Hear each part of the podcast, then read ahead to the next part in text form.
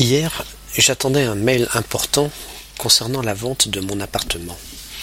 Mais j'avais beau scruter régulièrement ma boîte mail, rien. Au bout d'un certain temps, je me suis décidé à appeler la personne censée m'envoyer le fichier que j'attendais. Celle-ci me confirma bien l'envoi du fichier. Après les contrôles d'usage du genre Votre adresse, c'est bien tout en minuscule. C'est le tiret de la touche 6 ou bien celui du 8 pour les adeptes du clavier, vous aurez compris l'importance de ce tiret dans une adresse mail, puisque chaque caractère doit être parfaitement identifié, sous peine de voir votre email se perdre dans les méandres du web.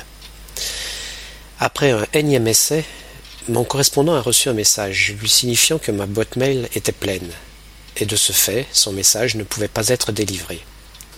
Dans l'urgence, il a fallu que je fasse un peu de place, et j'ai donc commencé à vider le dossier archive, le dossier réception, enfin, dans la panique, je me suis emmêlé les pinceaux et catastrophe. Tous mes mails ont disparu instantanément.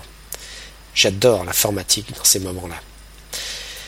Cette expression n'a en fait aucun lien avec le domaine de la peinture.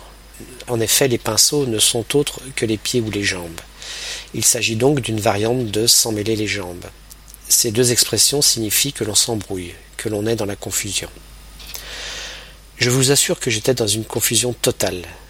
Mais le bon côté, c'est que j'ai finalement reçu ce précieux fichier.